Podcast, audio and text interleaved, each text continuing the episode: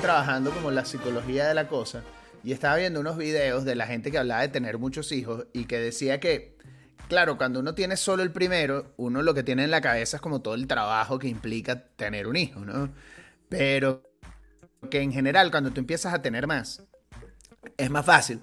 Porque ya luego ellos se ayudan entre ellos. ¿Sabes? Como que muchas de las cosas que tú le enseñaste al primero, el primero se las va a enseñar al segundo. Este, es como un proceso natural, pues.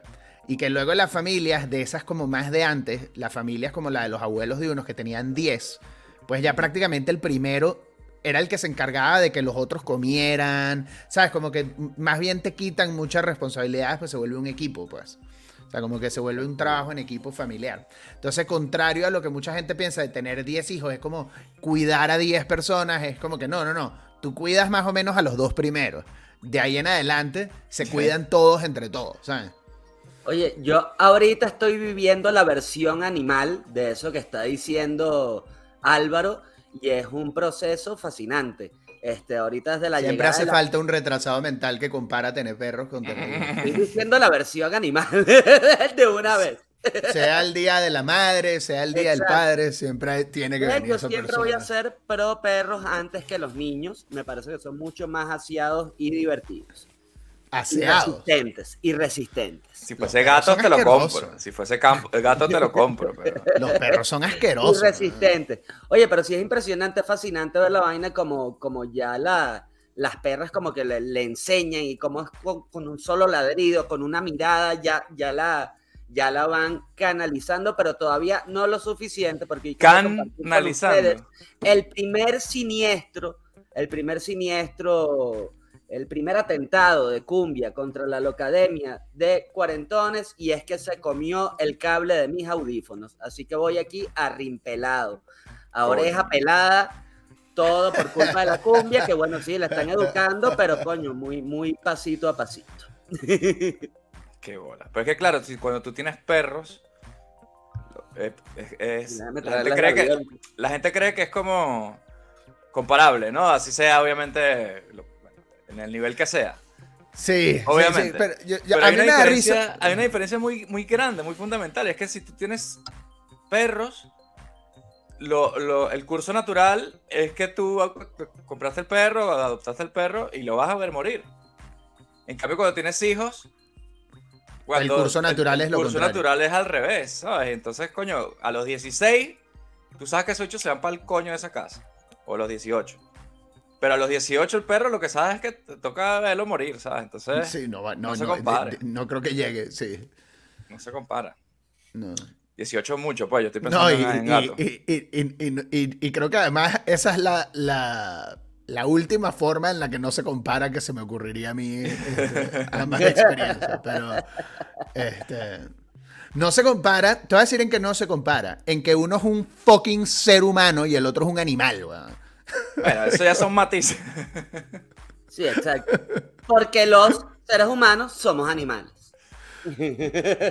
El fin, el fin de uno es como que ver que se fue por la Es El fin del otro es inyectarle un poco de Es- veneno en un Es, perro, a- ¿sabes? es- es arrecho ver, es arrecho ver justamente cuando están chiquitos, este, porque es un tema de desarrollo del cerebro, eh, esos momentos en los que ves como lo que nos separa de los animales, ¿sabes? Este, cuando lo ves pensando, ¿sabes? Cuando ya ves que el carajito está, ¿sabes? La- el nivel de que Dante agarra ahorita, y te digo, esta mañana él sale del cuarto, ¿no? Y chiquitico ahí, sí, ¿no? Con su pijamita. Y ahí uno lo escucha que camina, porque cuando camina es como, como unas chapoteadas así, ¿no? Porque camina para el otro lado, ¿no? Y de pronto estoy yo con Joana en el cuarto, ¿no? Nos, nos despertamos, nos estamos lavando la cara, lo que sea. Y, y de pronto, mira, eso está como muy callado allá. Anda a ver que, anda a ver que no esté haciendo nada, ¿sabes? Y entonces, bueno, ya sale uno atrás del niño y está el carajito ya sentado en el sofá con el control remoto de la televisión en la mano, así. Este, Alegre despertar. Ajá, Listo para- sá- Sábado en la mañana, you know it. ¿sabes? Con la mano Y- metida así en las bolitas. es lo que le faltó, de verdad. Y, y que. Y, ¿Quieres que te ponga tus dibujitos, hijo? Sí. Sí. Y entonces además ya está en un punto en el que yo pongo el YouTube, ¿no? Y se ven como lo- lo- lo- los thumbnails de los distintos videos. Y entonces yo le pongo este, este, no. Dime este, millonario, por favor. no. Bueno, y, y- y a veces ve, si ve una de las portadas que me aparecen a mí, porque es en mi cuenta Claro, de sales, YouTube, Sales tú, claro. y, y que me ve una de las portadas de la Locademia, me dice, papá. Ah, Muy bien. Muy bien. Gran, gran seguidor de la Tú loca. sabes que bueno, estos acaban él de dice ser los papá- minutos más aburridos de toda la localidad de cuarentones. Sí, y Yo él- él- votaría él- porque los editemos. Él dice papá, él dice papá, este, es lo ma- son los ocho minutos más adorables de la Locademia de Cuarentón. No, verte a ti hablando de tu hijo no es tan adorable como ver a tu hijo. Y- si tuvieses a Dante sentado en tu Y Dante, Claro. Dante dice, pa- mira, y una última para cerrar. Dante dice papá dos veces, cuando me ve a mí y cuando ve las fotos de Checo Pérez anunciando Telmex. Coño, tengo que hacer una búsqueda de Qué Google bueno. ahora mismo. Y, ahorita está que si Checo Pérez escondido en el closet de Álvaro. Ajá. Yo no, yo le digo a Johanna que me debe una explicación, pero te lo juro, cada vez, cada vez que vea a Checo Pérez, yo no sé Cada por vez que qué. llega Álvaro a su estacionamiento. ¡pum!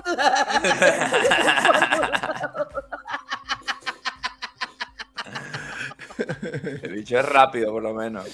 Un saludo a Checo Pérez, miembro de la logia, por supuesto. Claro que sí. Fan Gran miembro de la logia. Bueno, exquisitos y suculentos platillos, de repente. Me encanta este podcast. ¿verdad? Esto no tiene ningún tipo de coherencia por ningún lado. Como, un buen- como los cuarentones, ¿no? Que eso nos dijeron el otro día en el episodio del dibujo libre, ¿no? Que nada más cuarentón que no sabe ni qué coño estás diciendo ni que tenga sentido. nada. paja Que divagar. sentido. Qué sabroso. Así que bueno, este es el episodio más esperado de la Locademia de Cuarentones, porque es el, yo lo llamo también el episodio del compromiso, donde cada uno de nosotros se comprometió a hacer una receta, un plato para mostrarle aquí a la logia de un exquisito platillo. Y la verdad que eh, llevamos ya un par de semanas trabajando en esto. Hemos tenido tiempo para hacerlo. Yo creo que está muy bueno. Tenemos recursos. O sea, creo que eh, fue hasta fácil, te diría yo, haberlo conseguido, ¿verdad, Mora? Por supuesto que sí, por supuesto que sí. Cuestión de encontrar unos minutitos en el día para... Eh, media hora durante dos semanas, cualquiera saca media hora. ¿sabes? Yo, Godoy, no creo, hiciste la receta, básicamente. No pasa nada. yo creo que Álvaro Godoy se confundió y por eso fue que empezó hablando de bebés y de cosas. Y es por eso, porque él pensó que, que era la receta para ser un muchachito. lo que tenía que traer hoy. Esas se las puedo enseñar si quieren, niña. Esas sí. Muchacho redondo. Bueno, no pasa nada, Godoy. Obviamente eh, es una pequeña broma. Obviamente tú sí que tienes una gran excusa para no haber hecho esa vaina. Sí. Que ya la estás diciendo. y Ahora mismo está viendo Ah, comiquitas. bueno, Álvaro me estaba diciendo acá en, en los detrás de cámaras que él cree firmemente en la esclavitud y, y que la gente cocine por él. Y eso es lo... Pero lo ¿por qué que hago. esclavitud? Uno les paga. Es verdad. eh.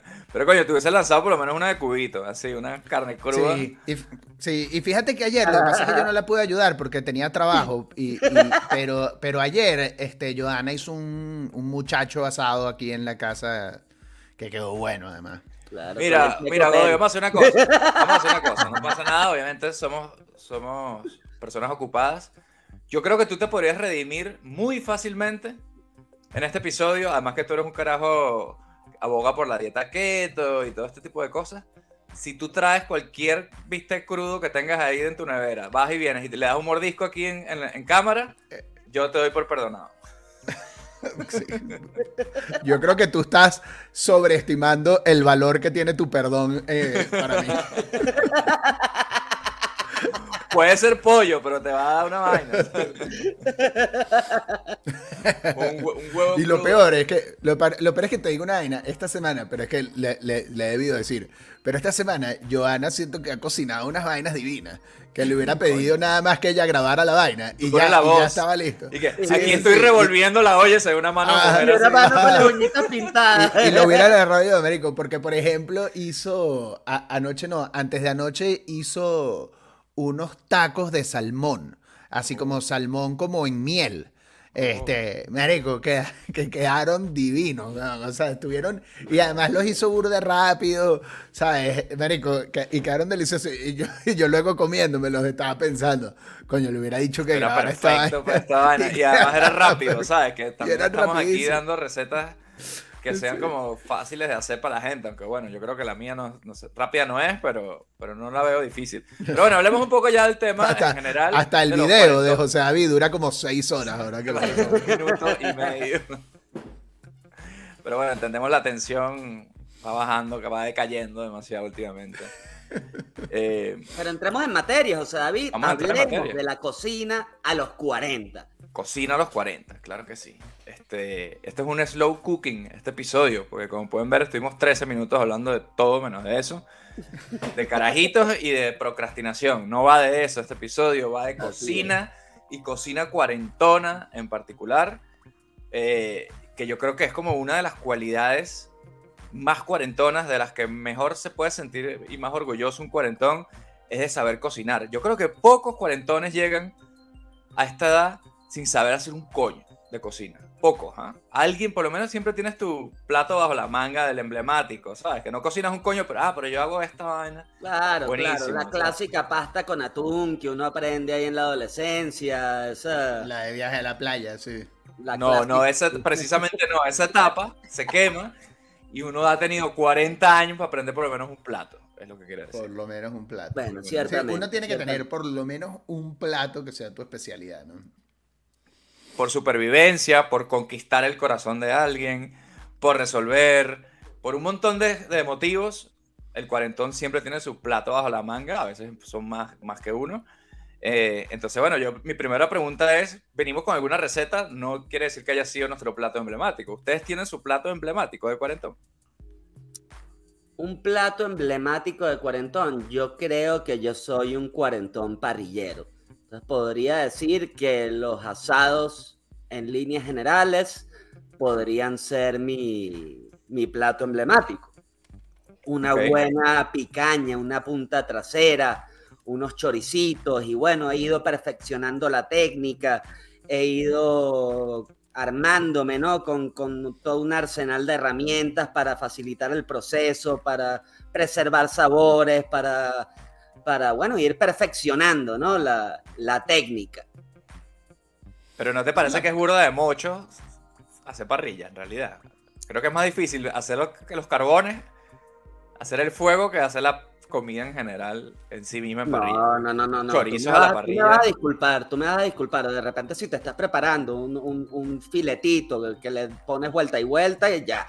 Pero Aquí la magia del maestro parrillero radica en la cantidad de porciones que tú tienes que servir, el calcular que todas esas porciones vayan saliendo más o menos a tiempo y todo esto mientras controlas los niveles de alcohol en tu sangre que juegan en tu contra, pero no puedes parar de beber porque si no, no serías un parrillero digno. Un parrillero que no bebe no es lo mismo, ¿no? Entonces. No es lo mismo. No, no es lo mismo para nada. Entonces ahí, ¿no? Hay que hacer como todos unos malabares y una cuestión.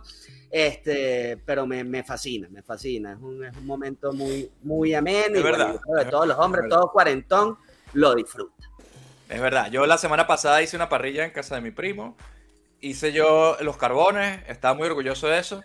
Y dije, bueno, además, sé aquí uno, precisamente hice unos tacos, porque habíamos agarrado la, la carne y la vaina y tal, y, y los pinchos, típicas brochetas, y dije, bueno, pero si agarramos estas brochetas, la sacamos de su brocheta y la metemos entre unos tacos con una salsa, una vaina, va a ser mejor que cualquier brocheta. Entonces dije, bueno, es muy fácil. Pongo las tortillas, hago las brochetas, eran dos pasos.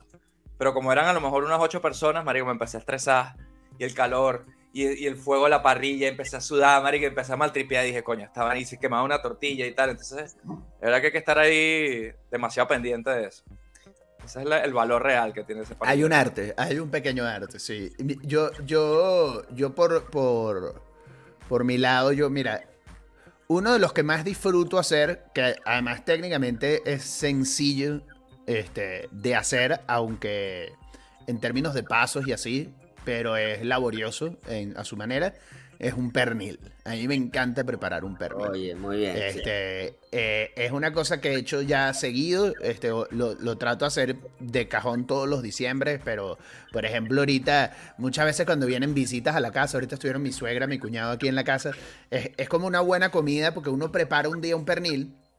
Entonces tienes para comer ese día, el desayuno al día siguiente de arepita de pernil, pero luego puedes agarrar lo demás y lo congelas y dos o tres semanas después lo descongelas y entonces te preparas unos sándwiches o, o sea, como que eh, es una vaina de práctica. Sí, es bien versátil. Sí, sobre todo cuando vas a recibir gente en tu casa, que es una Bueno, vamos a ver, vamos Ah. a ver el video de la receta del pernil de Álvaro Godoy. Rueda. Ah, no, verdad que no hizo un Ah, verdad que no.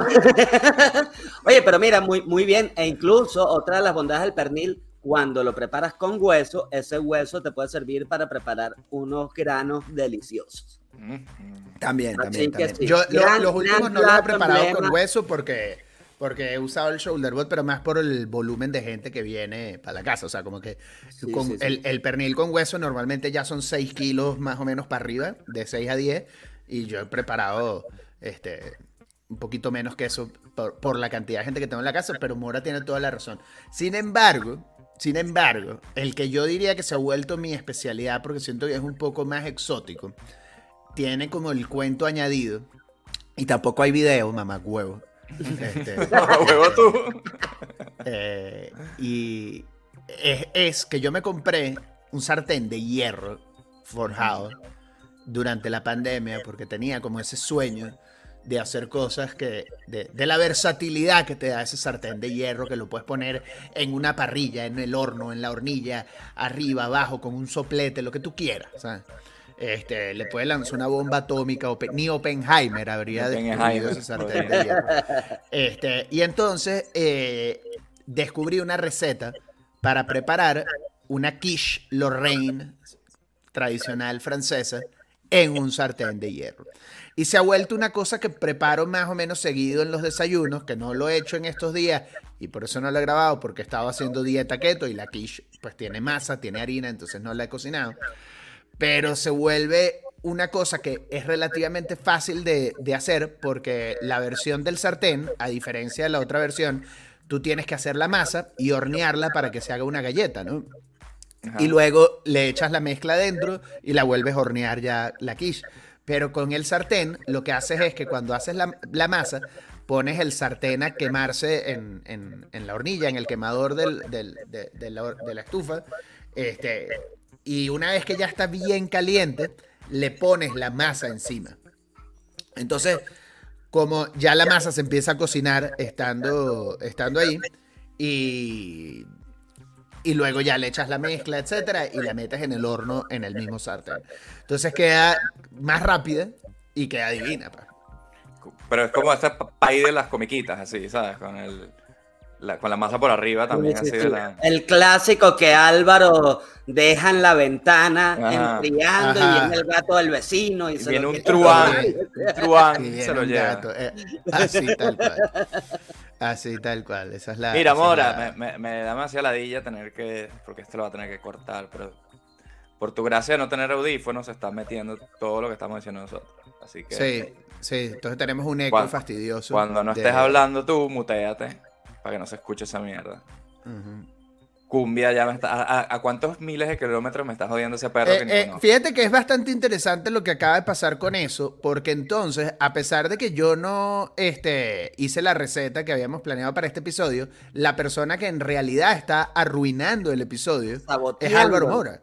Exactamente. Eso, eso me parece que vale la pena destacarlo para la logia, que Mora, incluso haciendo las cosas bien, la caga más. Sí, no, es, es impresionante, es impresionante. Podría bajarle el volumen a, a, a nosotros. O sea, tu volumen de tu compu creo que eso ayudaría también. Y, y Vamos a ver podría- qué y no- tal. Y no, te tendrías que mutear. Pero bueno, el cast iron y luego tú tenés una galleta, ¿no? Que era, yo escuché, siempre me ha dado tanta curiosidad esa maldita galleta hecha en esa Que esa es la que tú querías que yo te hiciera. Que no, una galletota gigante con helado de vainilla por encima. que, no, que, no la, que, no la, que no la he querido hacer justamente porque estoy a dieta, he estado tratando de bajar de peso antes de preparar la maldita galleta. Y, y, y, y tú con tu esa es tu meta, esa es tu meta, sí, al final es... Al final de la dieta.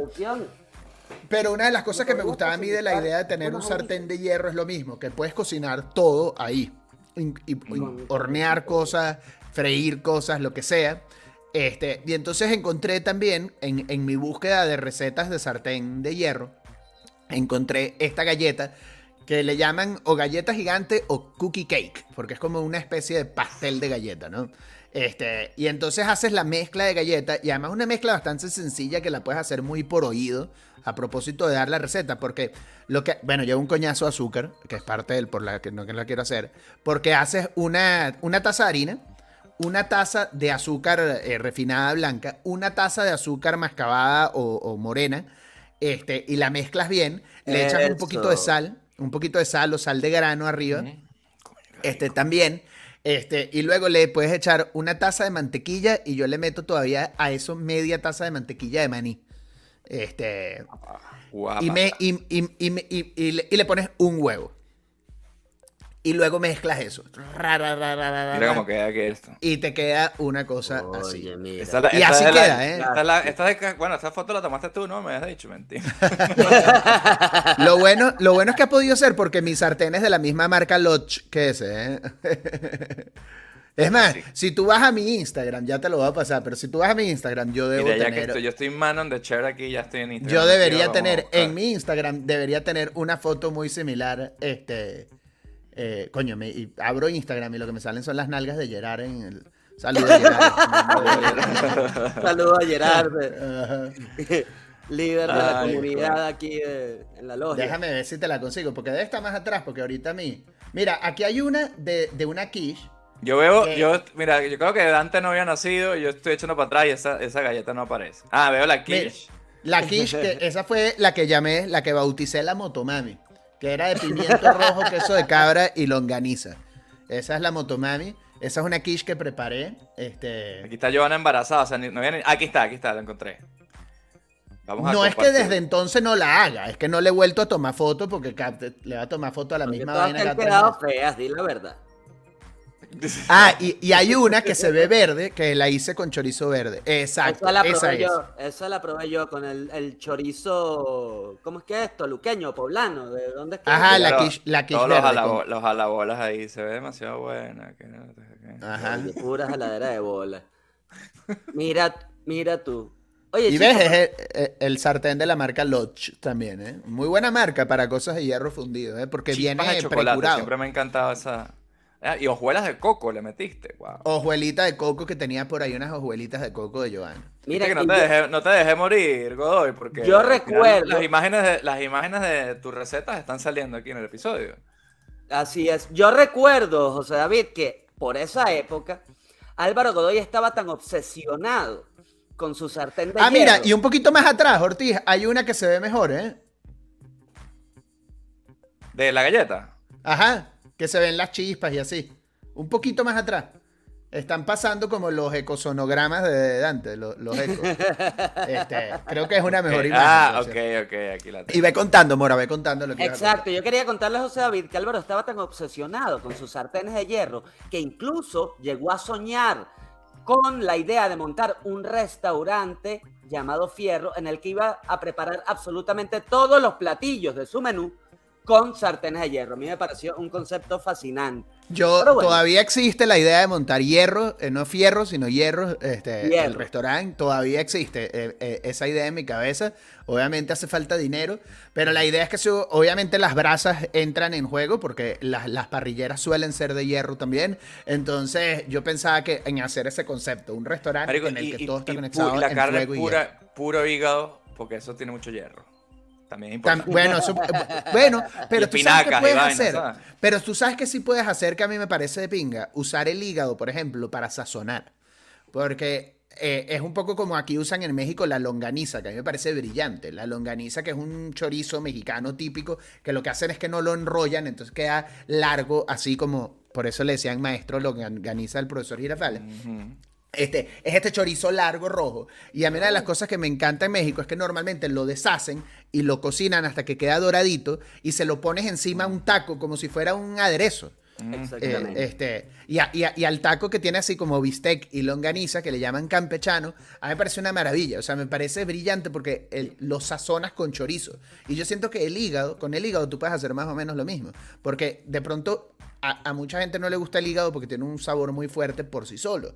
Pero si, le, si lo mezclas, si lo usas como para darle un toquecito de ese sabor. Sí, sí. Sí, de, de- de- Y hay algo, ¿eh? Ahí hay algo. Fantástico, sí. hacer como una morcilla de hígado. Bueno, yo el otro día, pues, de- bueno, no descubrí, pero se me ocurrió hacerlo. Obviamente no soy el primero que lo hace, pero eh, agarrar una salchicha italiana o lo que llaman aquí el chorizo criollo y abrirla y sacarle todo el relleno y usar eso en vez de carne molida para una pasta boloñesa queda espectacular. Le Es pones así bueno, la sartén y quedan así es. Sí. Tú estás consciente que muchísimas de las recetas de, de pasta a la boloñesa te piden mezclar la, la carne de, de res, por ejemplo, con carne de cerdo, cerdo. sí, y sí. alguna gente tiene la variante de que le, le ponen este chorizo o, o buscan alguna otra. Sí, soy consciente, soy consciente de eso, Mora. Bueno, Consciente, haz conciencia. Porque o yo sea, pensé que me iba a decir una vaina más incontundente, que, pero tú estás consciente de lo que hiciste. Y yo, qué mierda que hice. bueno, pero para que, para Que que estás sepa. consciente que Para que sepa que no, estás descubriendo, que no estás descubriendo el agua tibia, hermano. No, no. O sea, aquí vamos a hablar con sinceridad y con las verdades a, a la gente de la No, pero es que la salchicha italiana o el chorizo italiano o el chorizo criollo eh, viene condimentado ya con un montón de cosas. Entonces es un punto más de, de sazón que tiene. No es simplemente carne de, de cerdo.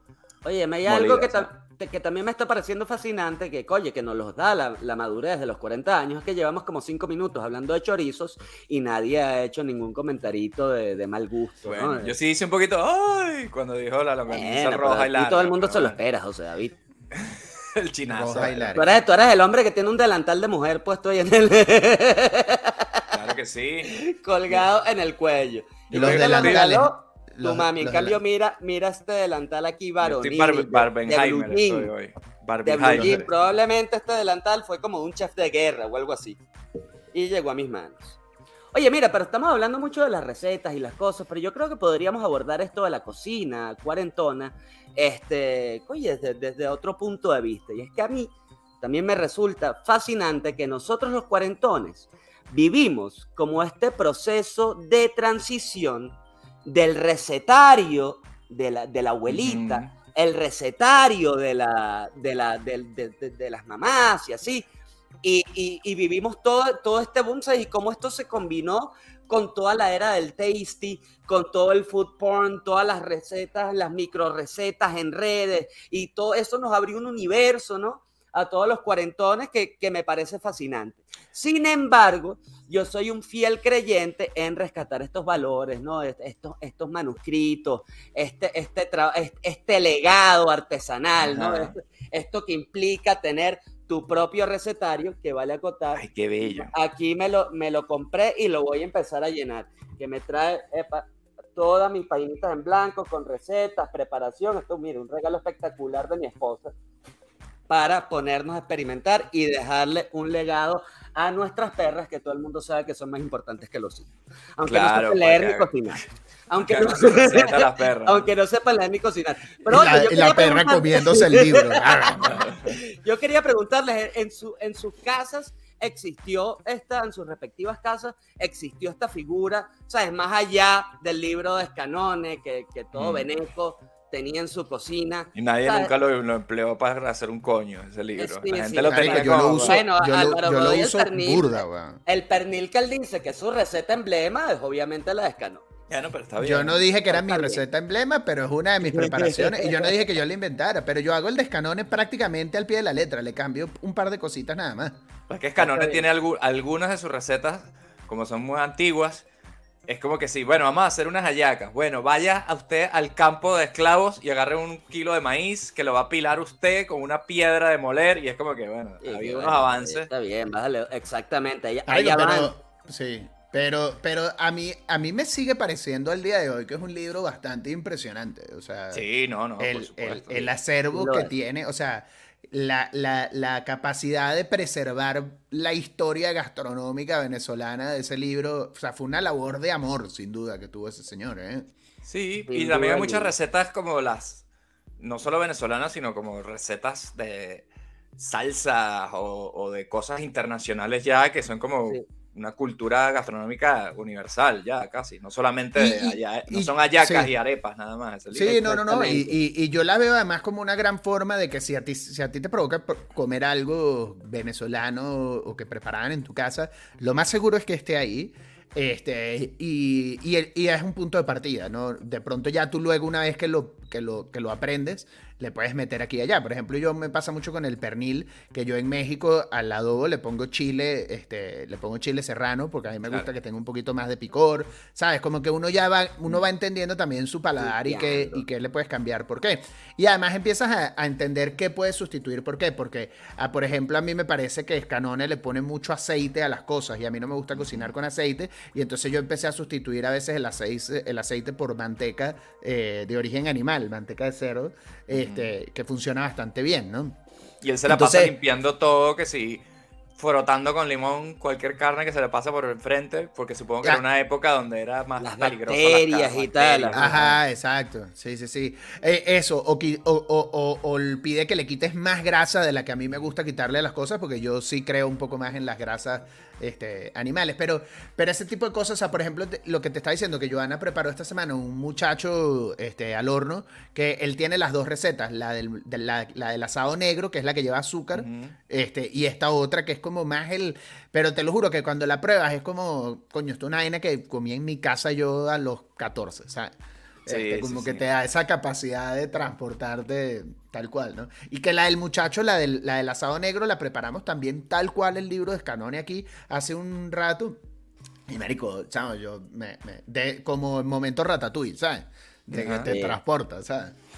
Sí, Sí, no, yo sí, creo sí. que hay recetas que, que, eh, de ese estilo que son como unos ingredientes, no solo las y dulces, sino que sí, la salsa inglesa, estos ingredientes que yo siento que en, otros países no se usan tanto y, uno a uno le va dando ese toque eh, como venezolano, a, a- ya te digo, a lo que no es la arepa y la cachapa y la, y la yaca, ¿no? Que es como Sí, sí, sí. la vaina más así, que solo Sí, hay una carne que va al horno, como el muchacho, pues, ¿sabes? Exacto. Que básicamente es como un asado de carne al horno bastante estándar que se prepara en cualquier lado, pero con esa sazón particular, ¿no?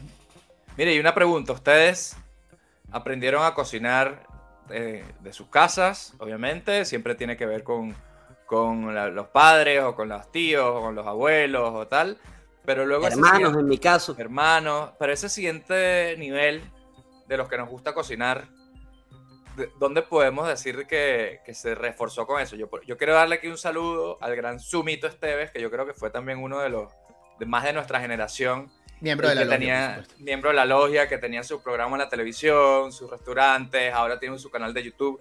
Y él también se ha encargado bastante de, de- de que no hace- haga falta el recetario de la abuela o, o ponerse a, a leer eso de escanone, eh, porque ya lo ha traído, digamos, a, a nuestra época, ¿no? Los videos, videorecetas y todo esto. Creo que hay gente así que apoya mucho. Y en mi caso, el Food Network, el canal de la cocina del cable, para Por mí fue supuesto. escuela. Esa. ¿Ustedes veían ese canal? Por supuesto. ¿No? Hasta el sol de hoy. Food Hasta el TV. sol de hoy veo, veo Food TV, veo todo, bueno, Discovery, Home and Health, ¿sabes? Cada, cada que pasan una- El gourmet, ese sigue existiendo. El Gourmet canal. Channel también sigue existiendo. Este, y me, y Yo, me yo no tengo cable. así que- Coño. Ahora, Yo, no, Ahora- pero yo te estoy hablando de los 2000. Te estoy hablando del Sí, Food no. TV cuando yo estaba en el colegio todavía. yo Ok. creo. No, no, no, sí, sí. ahora Pero no- estamos pero claros, estamos claros que, que, que Sumito Esteves, o sea, por- por- porque tú eh, me parecieras treintón, más bien. Porque yo creo que los primeros que nos dieron lecciones de, de cocina a través de la pantalla estaban el gordo Ángel Lozano Ángel Lozano. con María, Y Dino. El Dino, coño, por favor. Piparacho, Esos piparacha. fueron los Yo nunca- primeros. Esos fueron los primeros y bueno, ya después llegó su mito, como que todo ahí. No. Yo nunca. Yo, yo nunca. Mira, yo nunca, yo nunca he consumido mucho de ese contenido. Hoy en día es más como Instagram, que, que obviamente vas marcando recetas y luego te aparecen cosas. Pero yo realmente, lo que pasa es que a mí ni siquiera en mi casa. eh, o sea, mi mamá empezó a cocinar de- en la pandemia. En mi casa Nah, pero no tienes esa Nunca fue una casa de cocinar. Mi mamá, mi mamá toda la vida preparó tortas y, y vainas así que las vendió y cosas así, más como de hornear eh, postres. Era más Pero, repostera. pero mi mamá nunca cocinaba. En mi, mam- en mi casa cocinaba Rosa, que era la que, la que trabajaba en la casa, ¿no? Este, y que era bastante buena. Y ella era la que tenía su libro como el de Álvaro. Ella agarraba muchas veces incluso las recetas de Scanone y le, y le cambiaba. A- a- y como ella era colombiana, por ejemplo, en mi casa, en lugar de comer chupe, comíamos ajiaco, por ejemplo. Era como que había ciertas cosas Bueno, más de la cocina bueno, ¿no? colombiana. Sí, claro. Este, y entonces había como más esa, esa, esa variación. Pero, pero en mi casa no se cocinaba tanto. Mi papá, por ejemplo, mi papá no cocina nada. ¿eh? Yo creo que mi papá no sabe hacerse un huevo frito de verdad. Porque mi papá sí nunca, nunca, nunca ha tocado la cocina. Este, y, y, y yo supongo que no sé, que hay como interés. Yo no sé, que- no lo sé con certeza, pero me parece que mi hermano tampoco cocina o no sabe cocinar absolutamente nada. Pero es que sí, bueno, punto. O sea, podría meterme contigo en nuestro episodio de cocina, eh, pero creo que sí tiene mucho que ver con, como dices tú, con el interés, porque yo veía esos canales de cocina como entretenimiento. Y lo mismo me pasaba que si con Iron no. Chef. Con Iron Chef, tú no vas a hacer las recetas que saben Iron Chef. Tú estás viendo esa vaina por, por la curiosidad Por- de cómo a- por el a- food, pican este pescado y cómo hacen ese pulpo vivo y qué están haciendo. A mí no me da. Yo Es no va yo quedar. es un contenido que te despierta los sentidos, que puedes saborear, te estimula, es muy estimulante. A mí me fascinan todo ese tipo de programas. A mí A no. mí también. Yo no los veo. Joder, chico. Bueno, Masterchef, dígame los que, los que están protagonizados por niñitos. Ver un niñito cocinando es una cosa que me motiva tanto. A mí no, porque me parece que me- no. Yo- me parece Yo que no trabajé, tiene nivel. no yo tiene trabajé nivel. por años en la productora que hace Masterchef en México y jamás vi un episodio Y de Masterchef. jamás le interesó. Qué, qué- qué Puto, patético, qué Los niñitos eso no, no tienen nivel. Yo quiero ver vainas con Pero bueno, así, así es esta industria, así es esta industria. Pero cada quien, vale. Ejecutivos quien. aprobando programas que no les interesan. no lo ven. claro. Yo lo heredé. En mi defensa yo lo heredé. No fue que yo lo tuve que salir a vender ni nada. Ya estaba produciendo cuando yo caí. Pero, pero no sé. O sea, es que no me... Ah, ojo, hay cosas de cocina que me gustan. Ah, pero a mí me gusta más, por ejemplo, Anthony Bourdain. Eso me gustaba Ajá. burda más. ¿Sabes? Este... Que, que pensé que, que alguien iba a decir, bueno, Álvaro, tengo malas noticias. No, este, eh, pero más como ese estilo, como el de Dave Chan, como cosas de street food, como cosas más en la. A mí como en un estudio cocinando, como el Gourmet Channel, ¿sabes? Me la di burda. Marico, pero yo, Dino, ¿no te gustaba entonces? Dino. No, Vivaracho marico. vivaracha. Ajá, o sea, lo recuerdo, pero no, pero no, jamás lo vi, o sea, no. La magia de los minutos de Ángel, Ángel Lozano cocinaba mal. weón. Marico, eh, a mí yo sí tengo O ese sea, recuerdo. si, si tú, si tú seguías una receta de Ángel Yo Lozano, creo, yo mierda. creo que Ángel No, no, es que la veías, como- la veías yo en la misma- Ángel Lozano era como Tomás, el papá de Álvaro, que no cocinaba un carajo, sino que tenía ya la negrita María preparando. No, la magia de los minutos y la caraja su- cuando terminaba la magia ¿qué de los minutos, la caraja, mi la caraja sudada. Ah, que tenía su rosa. Y Ángel, y Ángel Lozano. Pero mi papá nunca pretendió que él cocinaba. Bueno, pero está Mi bien. papá no entraba ni a la cocina. Bueno, pero está bien. Yo simplemente estoy diciendo que no sabía cocinar como tu papá. No estoy diciendo que tu papá sea Ángel Lozano, porque tu papá ni siquiera es gordo también. Pero es que es una comparación un poco estúpida. Es lo único que me llamó la atención porque no sabía qué querías decir. Estoy tratando de entender qué coño quieres decir entre un señor que se ponía una filipina que pretendía que era un chef y mi papá que no se mete en la cocina porque no le gusta, ¿sabes? Pero luego Ángel Lozano tenía, un- tenía restaurantes y vaina. Eso es sorprendente, porque ese hecho tenía un poco de restaurantes y la gente decía, ay, fuimos a donde el restaurante de Ángel Lozano. Y, que, "Pero Y yo de pronto pensando, televisión". coño, ¿será que mi papá tiene restaurantes y está pretendiendo ser un chef de cara a Como los demás chef, seres el humanos? chef Gusteau, como el de Ratatouille, así, así. Comida mexicana, el dicho con un gorro mexicano, Ajá, exacto. con un sombrero. Pero ese tipo cocinaba mal. Y a mí, a mí se me da rabia eso, ver chefs populares porque eran populares porque salían en televisión y no, Bueno, no que cocinaran a, a bien. propósito de, a propósito de Anthony Bourdain, que él decía un poco eso, que él, era, aunque era chef, este, él no, él no se consideraba Mm. un gran chef, ni, un, ni siquiera un buen chef. Y entonces él dedicaba su vida más bien a explorar lo que hacían los demás y como a documentarlo, ¿sabes? Mm. Era más bien una cuestión de conocer y documentar la comida de otros lugares, de otros países y de otros...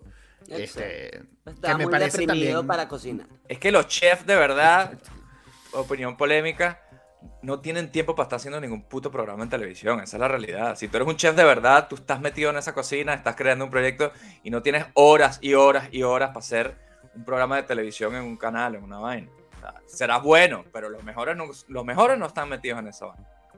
Claro, Sí, o sea, y sobre todo pero yo depende creo del que llega un momento en el que evolucionas como chef. Claro. O sea, yo creo que para hacerte un nombre, o sea, para hacerte de renombre y que te inviten a, a- a participar en uno de este tipo de programas es porque, oye, ya tú pasaste cierto nivel y ya tú solo te encargas de montar tu restaurante, Eres de un chef diseñar el menú, sí. de preparar exactamente, y eres un chef. Pero la vanguardia, no, pero la vanguardia, pues yo obviamente hablo de la vanguardia. Si quieres hablemos un poco de los grandes chefs eh, que, cono- que conocemos, que hemos tenido la suerte de poder ir a sus restaurantes o tal.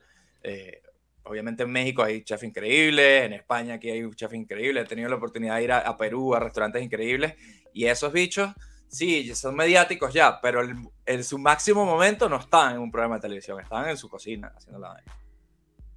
De hecho, Escanone no es chef. Hay gente que no sabe que Escanone no es cocinero. No, Escanone sí, simplemente escri- o sea, documentó Ujú. como Bourdain. la- Pero, pero ¿a, a qué, qué hablas tú de su mejor momento? O sea, su mejor momento preparando platillos. O su Cuando mejor están ganando las su- estrellas Michelin y vaina, su- no están de su yendo carrera, programa. O su mejor momento es cuando están haciendo más billete que nunca por el menor esfuerzo en su Bueno, vida. No, pero- pero como- mejor momento. Sí. Sí, como la gente de, de Central en Perú o Claro. cosas así que, que, que ahorita están justo en ese punto en el que están ganando el mejor restaurante del mundo, que no sé qué, sabes, que la están rompiendo. En este momento ellos están 100% enfocados a su restaurante, a sus platillos y no necesariamente otras cosas. O quizás más bien ahorita sí están empezando a ver Claro. otras cosas. Pero el, el- el llegar acá, o, o yo pienso también mucho en, en, en Ferran Adrià, por ejemplo, que quizás ahorita ya es más mediático, pero en el momento en el que está construyendo este, realmente lo que le dio su nombre, eh, eh, Él no estaba en ese momento no tenía tiempo de andar jugando. De hecho, él no, ni siquiera tiene restaurante ahora. O sea, suyo que él esté ahí en la cocina, ya no está en esa. Ya no, ya no ya. Eso es. Eh, pero bueno, interesante. A mí, de chefs venezolanos, sí tuve la suerte de ir a un par de restaurantes de Sumito. Y creo que él mantuvo un poco ese equilibrio eh, de, de que era una vaina bien, él estaba ahí y al mismo tiempo sí lo podía ver en televisión. Es verdad que esos programas lo hacen todos seguidos así, se, se meten ahí un puñal y hacen no sé cuántos mil programas seguidos y luego él lo, lo va sacando, ¿no? Pero, pero bueno, ¿qué, qué restaurantes en México destacan ustedes así como, ver, qué bolas este nivel que hay aquí en este país? Bueno, para empezar, el, el nivel es absurdo, ¿sabes? Y, y- y está como, digamos, en todos los estratos, en todo tipo de restaurante, en todo tipo de preparación, porque estamos claros que México es un, pa- un país en el que la, la cocina mexicana es patrimonio cultural de la humanidad. O sea, así de, el pañal de mole. Así de arrecho, sí, exactamente. El pañal de mole. Así de brutal se, se cocina acá. Este, mi última experiencia fue en el restaurante de la que es considerado ahora la mejor chef del mundo. La mejor mujer chef del mundo. Valga que la por alguna razón la Elena lista de mujeres y hombres es separada. Rarísimo. Sí, rarísimo, rarísimo. Siempre se, siempre se ha criticado eso, ¿no? Como, como la, la- la carrera de chef es como carrera de hombres y, y es- tiene como que toda esta vibra de- del ejército, ¿sabes? No sé, en la que yo siento que esta chef Elena es como una G.I. Jane abriéndose paso en este Ah, mundo. así como que, ya verán cómo se hace una torta. Ajá. Abriéndose paso y de- derrocando al patriarcado un Al platillo a la patriarcado vez. cocinador. Elena Reigadas. Estamos hablando de Elena Reigadas y de su popular restaurante y panadería este, Rosetta. Rosetta. Delicioso.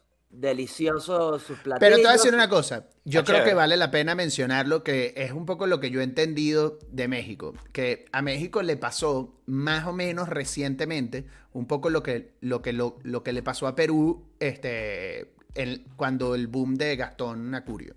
Este, es decir, este, México, o sea, México, como dice Mora, México tiene una gastronomía que es patrimonio cultural de la humanidad en el sentido de que muchos de los procesos y de los ingredientes mexicanos este, son ancestrales y hoy en día se usan en todo el mundo, ¿no? Como cosas como el tomate, tan básico como eso, ¿no? Que uno, hoy en día tú te puedes preguntar qué sería de la gastronomía, por ejemplo, italiana sin el tomate. Nada, ¿sabes? Y eso lo, o sea, lo trajeron desde acá, ¿no? Y para acá mayor exportador. De- era como una, era como una, era como una, era hasta sagrado, o sea, como el maíz y esas cosas, ¿no?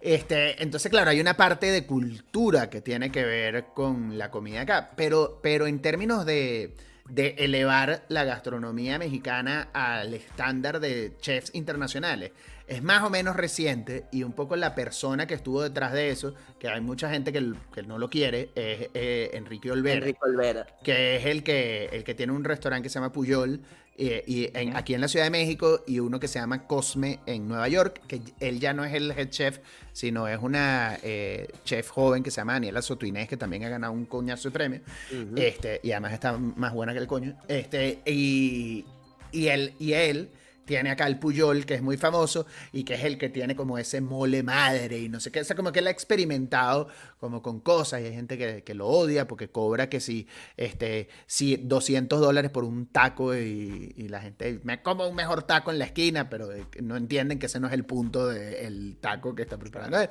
Pero bueno, toda la cosa. El caso es que tú en México incluso empiezas a ir en otros lugares, en otros, en otros estados, a restaurantes mexicanos de los que se están posicionando, que están como muy a la vanguardia, que están como reinventando y revolucionando la comida mexicana. Y casi siempre hablas con un chef y le preguntas como su trayectoria y trabajaron en la cocina, en la cocina de Enrique Olvera, ¿no?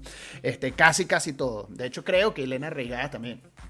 Este, Sí. y, y- y casi todos trabajaron en la cocina de este pan. Porque que se volvió un poco como, los, como Ferran Adrià en su momento en España, que, que llegó, revolucionó, y de la gente que él, no sé, está José Andrés, está, que trabajaron con él, y que ahora ya ellos son icónicos y, y- y en- en- a su manera. Entonces, aquí yo siento que ha pasado eso, y la explosión ha sido tan grande, que hoy en día yo tengo la sensación de que por la cultura gastronómica del mexicano en general y lo que está pasando gastronómicamente en el país, yo creo que en cuestión de 10 años más o menos, eh, del top 50 del mundo, la mitad van a estar en México. O sea, esa, es mi, mi- esa sería mi Tu apuesta. proyección.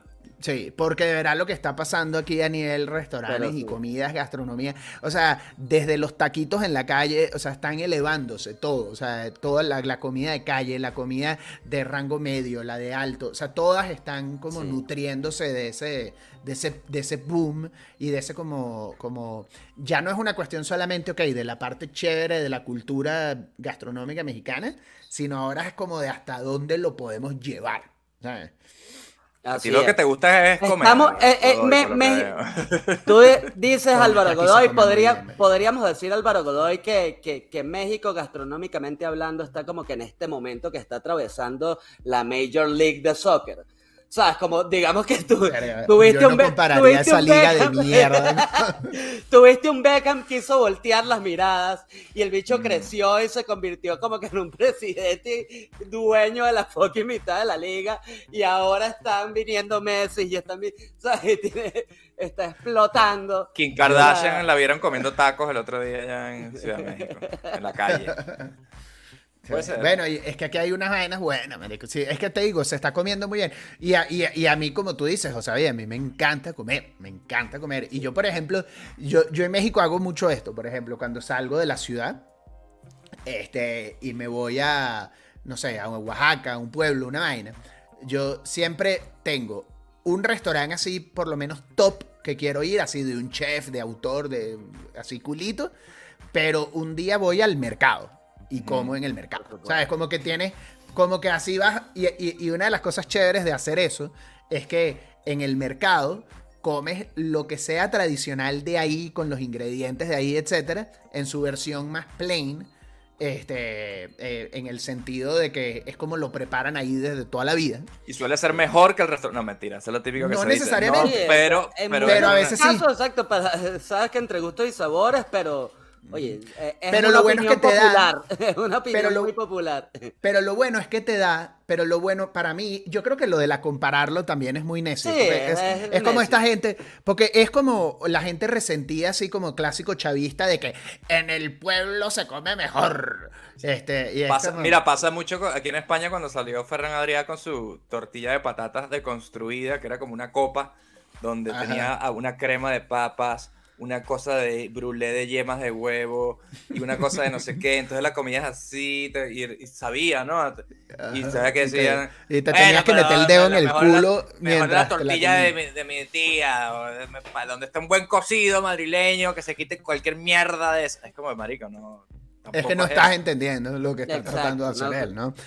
Y que aquí le pasa lo mismo a Enrique Olvera igualito, ¿eh? Porque él hizo esta vaina que él llama el mole madre. Y entonces, Ajá. en, en México los moles, que es como este curry mexicano, este, eh, él lo que hizo fue crear una especie de mole como si fuera masa madre.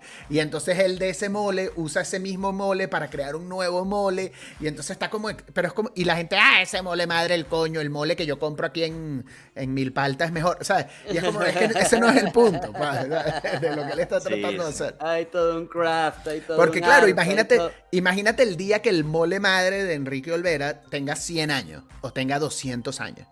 ¿Sabes?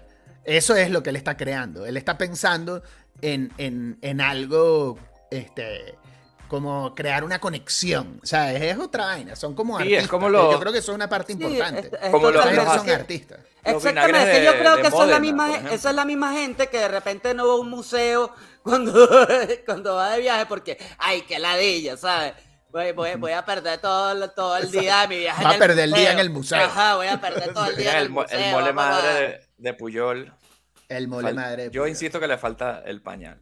Pero El el, aceto balsámico de Módena, esos, los, los mejores, tienen 75 años, 50 años de añejamiento. Entonces el que hace el aceto balsámico, esa persona sabe que se va a morir antes de que se abra ese frasco. Y, al- o sea, lo está haciendo para dejar un y es legado. como un poema, es como un poema, te estás comiendo un poema, ¿sabes? Y eso, bueno, y a eso es lo que yo me refería con, el, con la cultura de ir al mercado, y eso es una cosa que uno aprende obviamente como de alguien como Bourdain, que Bourdain en un mismo episodio se sentaba con el chef de la vaina masculito, este, y... y, y Mira, voy con mi- está- Voy con mi Instagram de recetas.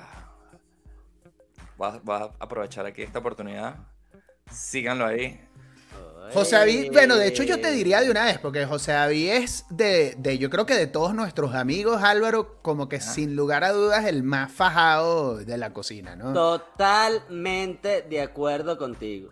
Tengo Totalmente meses de sin acuerdo contigo. subir contenido, pero síganlo ahí. Tiene, tiene un amor por preparar cosas exóticas que pocas personas. Mira nada más. Estos son puros invierte. platillos este, eh, preparados por José David. Vemos ahí un pulpo, vemos ahí un sushi hecho a mano. Mira, Vemos porno, las- un- la porno lasaña. La, La porno lasaña, pornolasaña, que oye, no sé si han visto el meme delicia, de no sé si han visto el meme que es como ¿qué es esto? ¿Una lasaña o un nivel del Oye, infierno? mira, pero, esto, esto acá está crudo. ¿Qué es ese pescado crudo ahí, chico?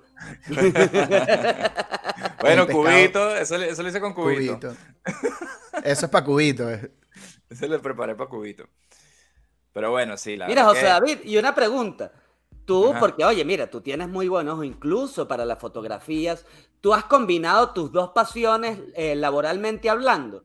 ¿Te ha tocado dirigir así, que, que también es como que otro, otro mundo completamente distinto, pero comerciales de, de restaurantes, comerciales así en los que, en los que hayas tenido que, que ver esta... Que hacer food porn. De, Bueno. de hacer food porn, ajá. Ustedes saben que ese comercial de, mm, de la estancia cuando se hace ese bistec, ese Solo no en la hubiese esta- eh, encantado. eh, Me ustedes saben el jingle de la estancia, eso lo escribió José David. José David. Solo en la es. estancia encontrará Yo fui el que dijo, esto le falta algo, al final póngale un tran, tran. El tran tran del final. No, pero mira, yo he tenido la suerte de trabajar con dos de los grandes chefs de esta generación. He trabajado con David Muñoz, que es el chef eh, español del restaurante Diverso. Aquí una vez hicimos un video junto No con el. History Channel. Es puro era-. No me gusta, me gusta. Eh, Tú invítame a un restaurante que se llama El Conservador, algo así. Eh, diverso. la, la vieja Eh, eh, escuela. El, el hombre blanco heterosexual. Diverso con X. Y, eh, y el video era una recreación junto con un historiador de la última cena de Cristo, versión alta cocina. Entonces era con ingredientes que si anguila del río Jordán, entonces la vaina era con anguila porque era supuestamente vainas que el historiador decía que pudieron, o el pan sin levadura de no sé dónde, y estuvo, estuvo el pan nan. El pan nan. Yo soy adicto al pan nan. pero la aerolínea. No. No, los zapatos mexicanos piratas. Marico, Este- Ese, si, si ustedes tenían duda de por qué esta vaina se llama la Academia de Cuarentones, ese chiste de José David Eso es lo que La le aerolínea pone- que la cerraron como en José el David, 85. José David siempre poniéndole el loca a la locademia de cuarentones. Marico, la aerolínea Panam, weón. Y otro, y otro que hice fue un comercial con Gastón Acurio, este, de una salsa que tenía él, que se llama Tarí, que es una salsa de ají amarillo. Con Eh, Oscar de León, la recuerdo. no, por Dios.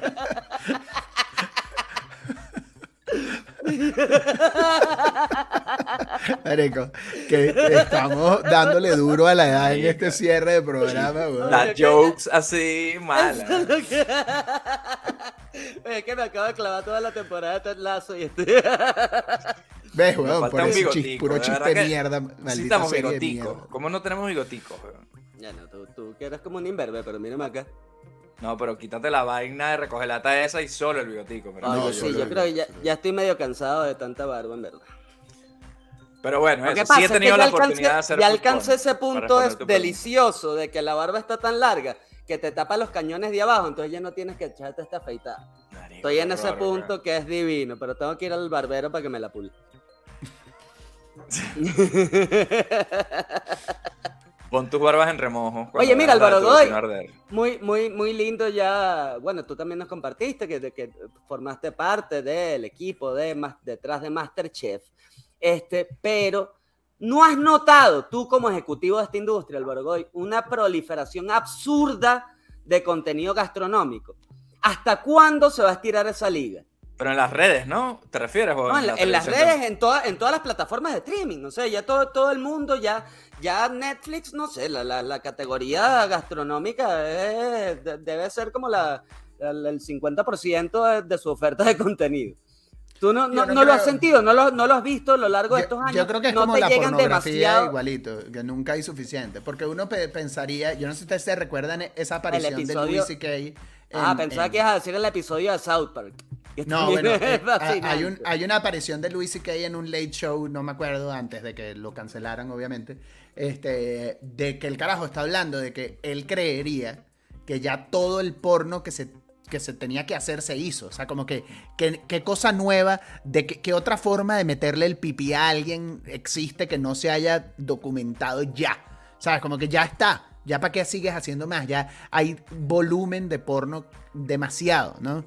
Yo creo que eso, eso pasa lo mismo con la comida. Como que siempre es como el.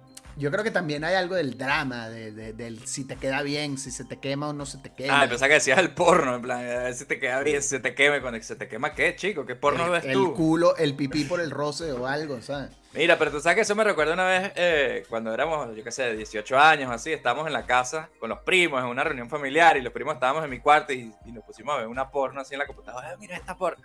Y de repente entró mi tío así, ¡eh, ¿para qué están viendo ustedes ahí? Y no, no, de una porno, tío. Y, y- y mi tío, coño, ¿qué bolas tienen ustedes? Y nosotros, bueno, tío, pero tú, ¿qué pasa? ¿Nunca vi- no ves porno? ¿No viste una porno? Y mi tío que, no, ah, eso no, no me interesa, o sea, y dijo lo mismo. Como que, ¿cuántas veces ya ha visto uno esa vaina? Si he visto uno, las has visto todas, ¿no? Ese clásico comentario, ¿no? Pero la respuesta era, bueno, pero las tipas cambian, ¿sabes? Entonces yo creo que de, de ahí viene un poco la, la cosa, o sea, por eso es, es Sí, pero ya no te da la ¿sabes? vida, ya no te da la vida para ver a todas las tipas que hay en internet, ¿sabes? Eh, y, y- y con, con pelúas, sin pelo, afeitadas, con tetotas operadas, sin tetas operadas, o sea, Las que marico, nacieron hombres.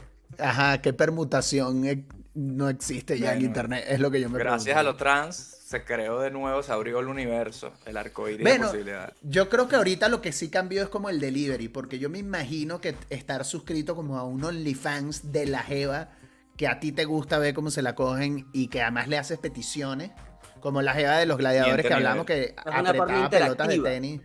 Ajá, Ajá, con como los que pies. tú le puedas decir, mira, yo te voy a pagar ta- 10 dólares y yo quiero que tú agarres esta pelota de tenis y, y- y la, y la aplastes con los pies.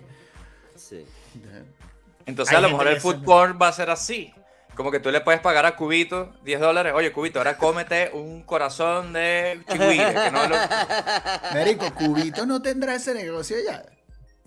Porque la vaina es como Oye. jugar a matar a Cubito, básicamente. Eso es lo que estaríamos Posiblemente. Dice, mira, Cubito, este vamos a llamarle el salmonella spare. Dice, va- vas a agarrar ese pollo crudo, le vas, Vas a hacer un huevo sashimi crudo. de pollo y luego le vas a tartar de pollo.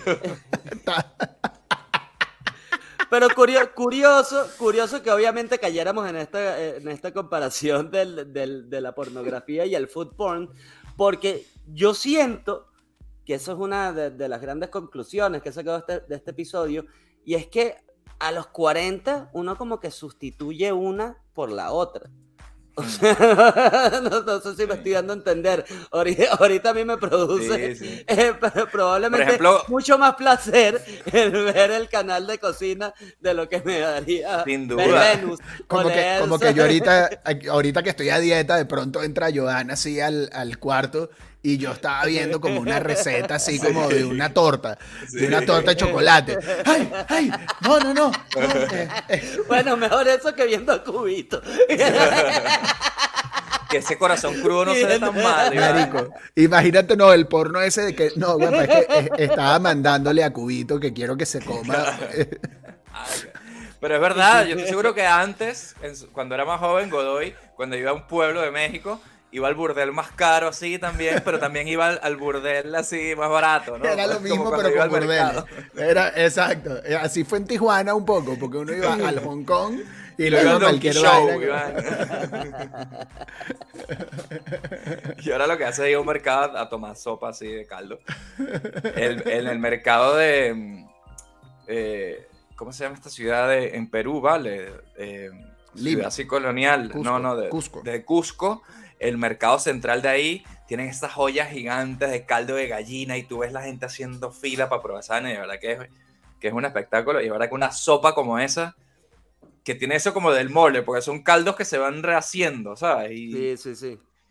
como que Claro. siempre va evolucionando. Y, y- ¿sabes? y Perú tiene esta vaina que a mí me encanta que ellos le han dado un lugar especial en su gastronomía al pollo en brasa, ¿sabes? Como que sí. ellos lo consideran como que un top de la gastronomía peruana y a mí me parece arrechísimo porque tanto en Venezuela como aquí en México es como una comida barata así como de paso, Mm. que no quiere decir que no sean buenas, pero en Perú sí es como cuando tú hablas de platillos típicos peruanos, muchos el primero No, que te dicen es el pollo en brasa. Y ¿sabes? grandes discusiones así, ah, el de este sitio, no, el de este otro, nada, eso es una mierda, tienes que probar este, el de aquí, el de allá.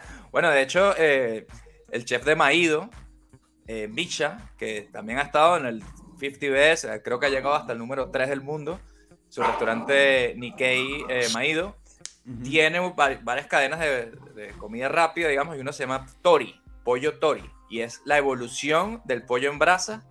Marico, pero ese pollo en brasa con la piel tostadita, con toques ahumados, es una, con la salsa especial de, es una, es comida rápida, pero es de las vainas más divinas que pueda haber, y es verdad que yo dudo que en un restaurante de 5 estrellas tú puedas comer algo mejor que, que ese pollito en brasa, así que hermano Divino, Riviera, divino, póngase las pilas, ¿sabes? Sí. Nosotros teníamos un sitio que esto es otro tip para la gente. En, en México, por ejemplo, no hay mucho pollo frito. Este, y, o sea, como que no. En Venezuela había incluso en las polleras. Tú pedías pedir un pollo frito. Pero este es un tip a la gente que le gusta el pollo frito: que donde sea que te digan pollo a la broster, ahí es.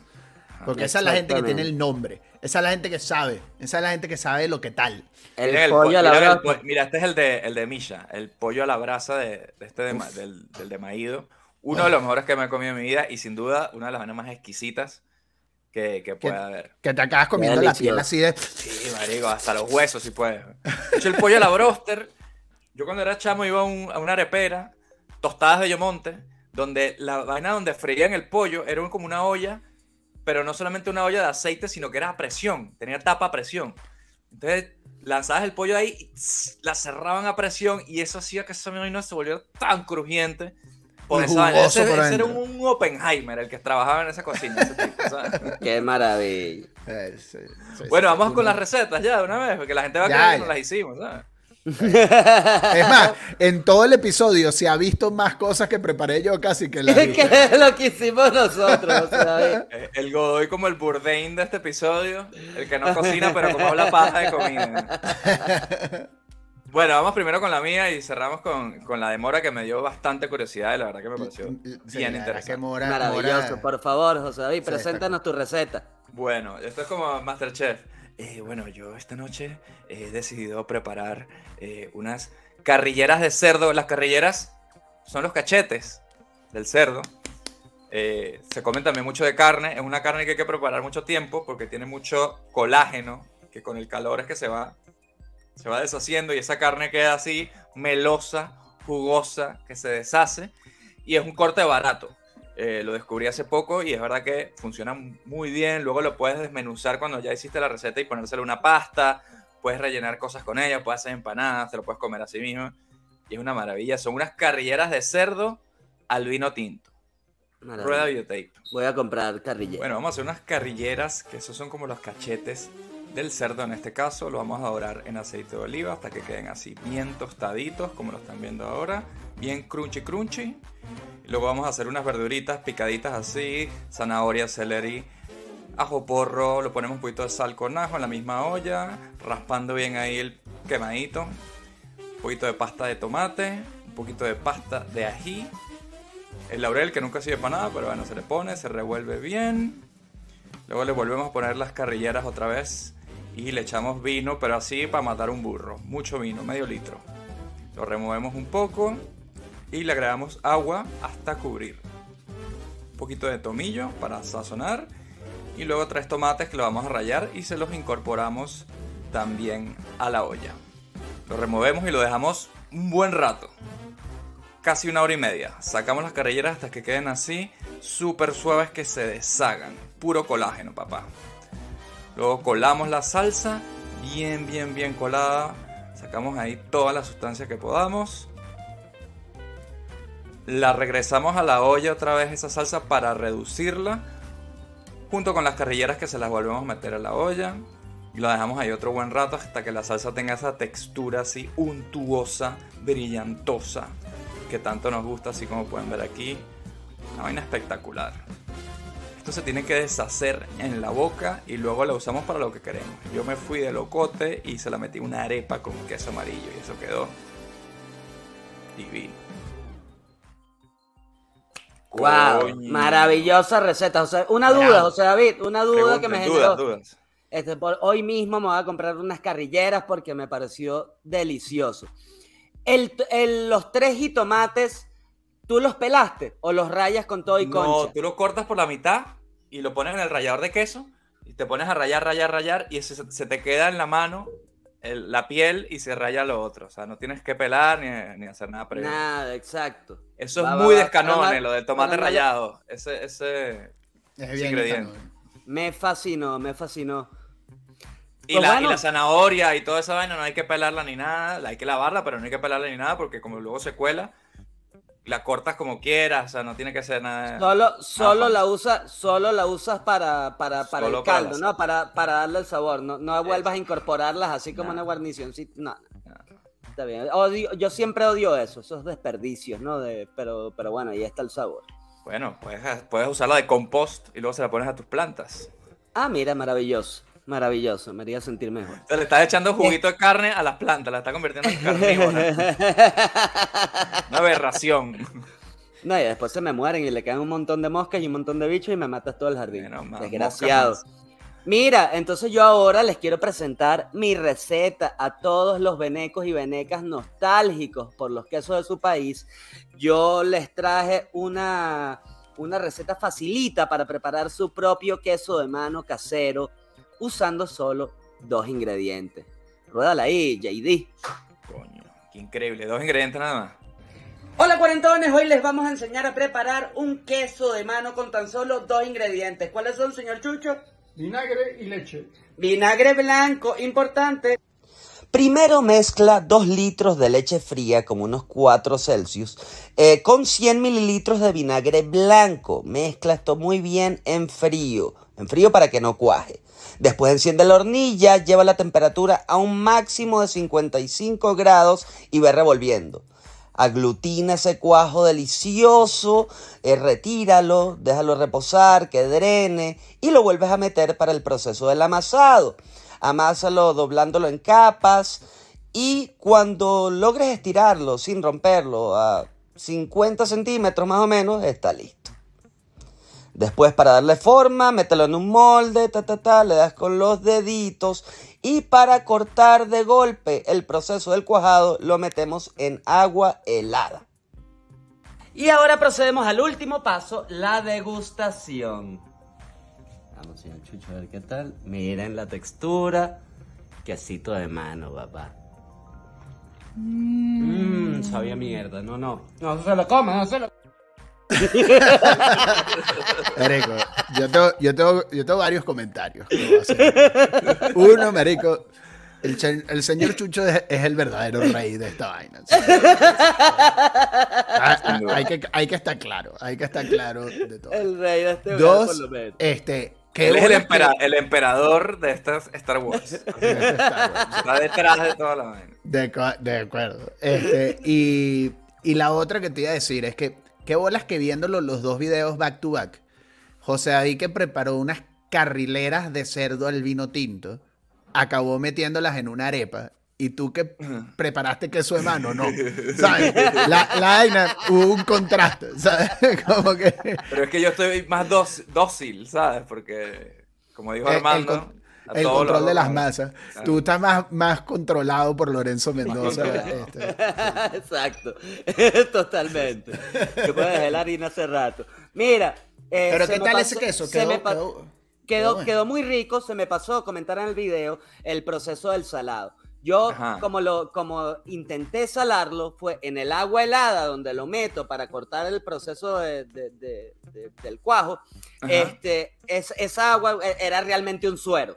Era agua con sal marina, ¿sabes? Este, y lo dejé reposando ahí un rato. Sin embargo, no fue suficiente.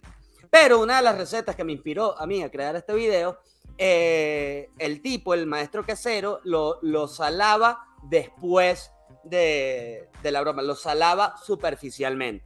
Sin ¿Y embargo, ¿Cómo es hay- eso? Pero cómo, o sea, le echaba sal por encima y lo, lo curaba con sal. Ah, lo, lo- lo salaba normal, como quien le echa sal a, a su platillo, ¿sabes? Este, Exacto, él lo, sala- final, al él lo salaba con sal rosada del Himalaya, este, al final, antes de, antes de comerlo. Yo no quería tener los granos de sal del Himalaya sobre mi queso, entonces por eso fue que los diluí en el, en el Mm. suero donde le ponía a reposar el queso. Sin embargo, hay otra gente que lo hace en, en pasos previos, como cuando antes de entrar en el amasado, cuando los ponen a, ¿sabes? Eh, cuando, que se cuando mezcle, sacan, pues. cuando sacan el cuajo, exactamente, lo, lo salan en esa instancia.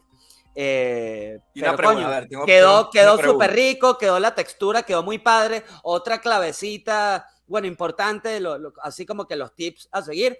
Importante hacer la primera mezclada de los dos ingredientes en frío para que eh, a esa, a esa temperatura el, el vinagre no te va a cortar la leche. Entonces lo puedes mezclar muy bien, que se integren los dos para cuando tú empieces a, alzar la a elevar la temperatura hasta los 55 grados máximo, el, ¿sabes? Como que genere, por así decirlo, está más mezclado el vinagre con, con la leche, el ácido del vinagre con la leche, entonces como que te produce un poquito más de cantidad. Otro dato importante, usen leche con alto contenido graso y pasteurizada. Mientras más alto sea el contenido graso, pues más queso vas a poder producir, te va a generar O sea, que si te lanzaras una leche bronca de esa que le llaman acá, o sea, la leche recién ordenada, esa vaina debe quedar como el criollito así clásico de... Sí, posiblemente, posiblemente. Que bueno, te la recomienda pasteurizada precisamente por las bacterias y la huevonada y bla, bla, Bueno, bla. pero tú sabes Porque que- como no llevas la leche al hervor, porque eso es algo también bastante importante, no llevar la leche al hervor si tú quieres mantener la integridad del cuajo, que el cuajo quede como esta sola masa elástica y así, no la puedes poner a hervir, o sea, no la, no la puedes elevar demasiado porque si no se te empieza a desintegrar, ¿sabes? Se, se empieza y, y- y te queda más como con una textura como de ricota, perhaps, ¿sabes? Como este queso Mm, Sí, más desgranado. más desgranado, exactamente. Entonces, por eso la clave es mantenerlo como a un máximo de 60 grados. Este, para, Es que Aquí- 50 aquí en- grados es, es poco, o sea, es- es, eh, hay que mantenerlo muy bien. hay que bien mantener, hay que o sea, bien- hay que mantenerlo muy bien. Hay que mantenerlo muy bien. Este, yo estaba usando como mi, mi- mi termómetro de carne para No, eso. Tienes que meterle el, el dedo. Porque De mi, otra hecho, pregunta, mi pregunta de es hecho. esta. el- porque yo he visto esos videos de queso de mano de Venezuela, de, de la carretera, y yo creo que ahí faltó sudor. Ahí faltó que le metieras más la mano sucia. Ese, ese tipo de... Bueno, pero tuviste el proceso del, del amoldado, lo hice Porque lo a estabas mano haciendo con dos, con dos palitos así que no, ni Pero lo después- tocabas, ¿no? Pero después cuando lo meto en la coño, pero obviamente no me quiero quemar, pendejo, ese, ese, ese suero está caliente, está a 50 grados, y vale acotar que si no tienen un termómetro y una cosa, a medida que vayan subiendo la el temperatura, la temperatura, cuando ustedes, ¿sabes? Imagínate que no tienes el termómetro y lo haces con el dedo adentro. Cuando ya la vaina se ponga así tan caliente que no puede, que, que- que tienes que retirar el dedo, ahí ya alcanzaste los, los 50 grados. Bueno, si eres una persona con un umbral de tolerancia Normal. normal. Si no eres, si no eres el villano de El mundo no es suficiente de James Bond, Exactamente. este, eh, Exactamente. Pero bueno, a mí mi, mi termómetro de carne me sirvió para, para Tu medir. termómetro de carne te refieres a que le metes el pipicito así y se te quema. Ese, ¿no? Bueno, tú no querías mugre y viruta en ese marico, queso. el, el termómetro de carne es un gran nombre para el pipí, sin lugar a dudas. Es Ahí es cuando, por eso te quedó como con ricota. ¿no? Pero oye, quedó, quedó, muy, quedó muy rico. que- Quedó muy rico, queda la textura. Otra clave está en el amasado. En el amasado, irlo, irlo plegando y plegando y plegando. Y esto te va generando como, como capitas, ¿no? Dentro del queso, le va dando así como esa resistencia. Este, y coño, y esto es un queso base, esto es básicamente un queso mozzarella, esto es lo que utilizas para, para crear el quesillo eh, oaxaqueño, ¿sabes? El, el- el- el famoso quesillo. Y lo puedes dejar en burrata. en México. Tú lo puedes dejar así en, en- en- a nivel burrata, así como, como más cremoso, ¿no? Porque anoche justo me cené una tostada con burrata y jamón serrano, maravillosa. Y justo lo que me encanta es eso, que es como una, casi como una espuma de queso, ¿no? Sí, yo creo que ahí juega un poco, ¿sabes? El tiempo que lo vayas dejando en, en tanto en el tanto en el suero como cuando lo pones a enfriar. Porque, por ejemplo, yo lo, lo puse como la mitad otra vez que lo metí cuando sentí que no estaba del todo salado, lo volví a meter en el suero. Ujú. y, y agarró como una texturita. o sea, lo dejé un rato y como que me olvidé. Y, y ya había agarrado una texturita como un poquito más de, de burrata. Y Mm. estaba. Digo, pero, pero es delicioso y demasiado sencillo. No, no- creo que no nos tomó ni, ni 20 minutos o media hora máximo. Nos habrá tomado la preparación de. O sea, tú dirías que eh, una eso. vaina que, que- que es casi, casi que imperdonable que, que uno no, haya subido su haga. receta de lo fácil que era hacerla. Ah, pues. bueno, sí, claro. Si en- ¿Cómo se llama? Eh, educación para el hogar en el colegio, hubiese hecho por lo menos la vaina de diablito con mayonesa en una galleta de soda. ¿no? Sí, por lo menos.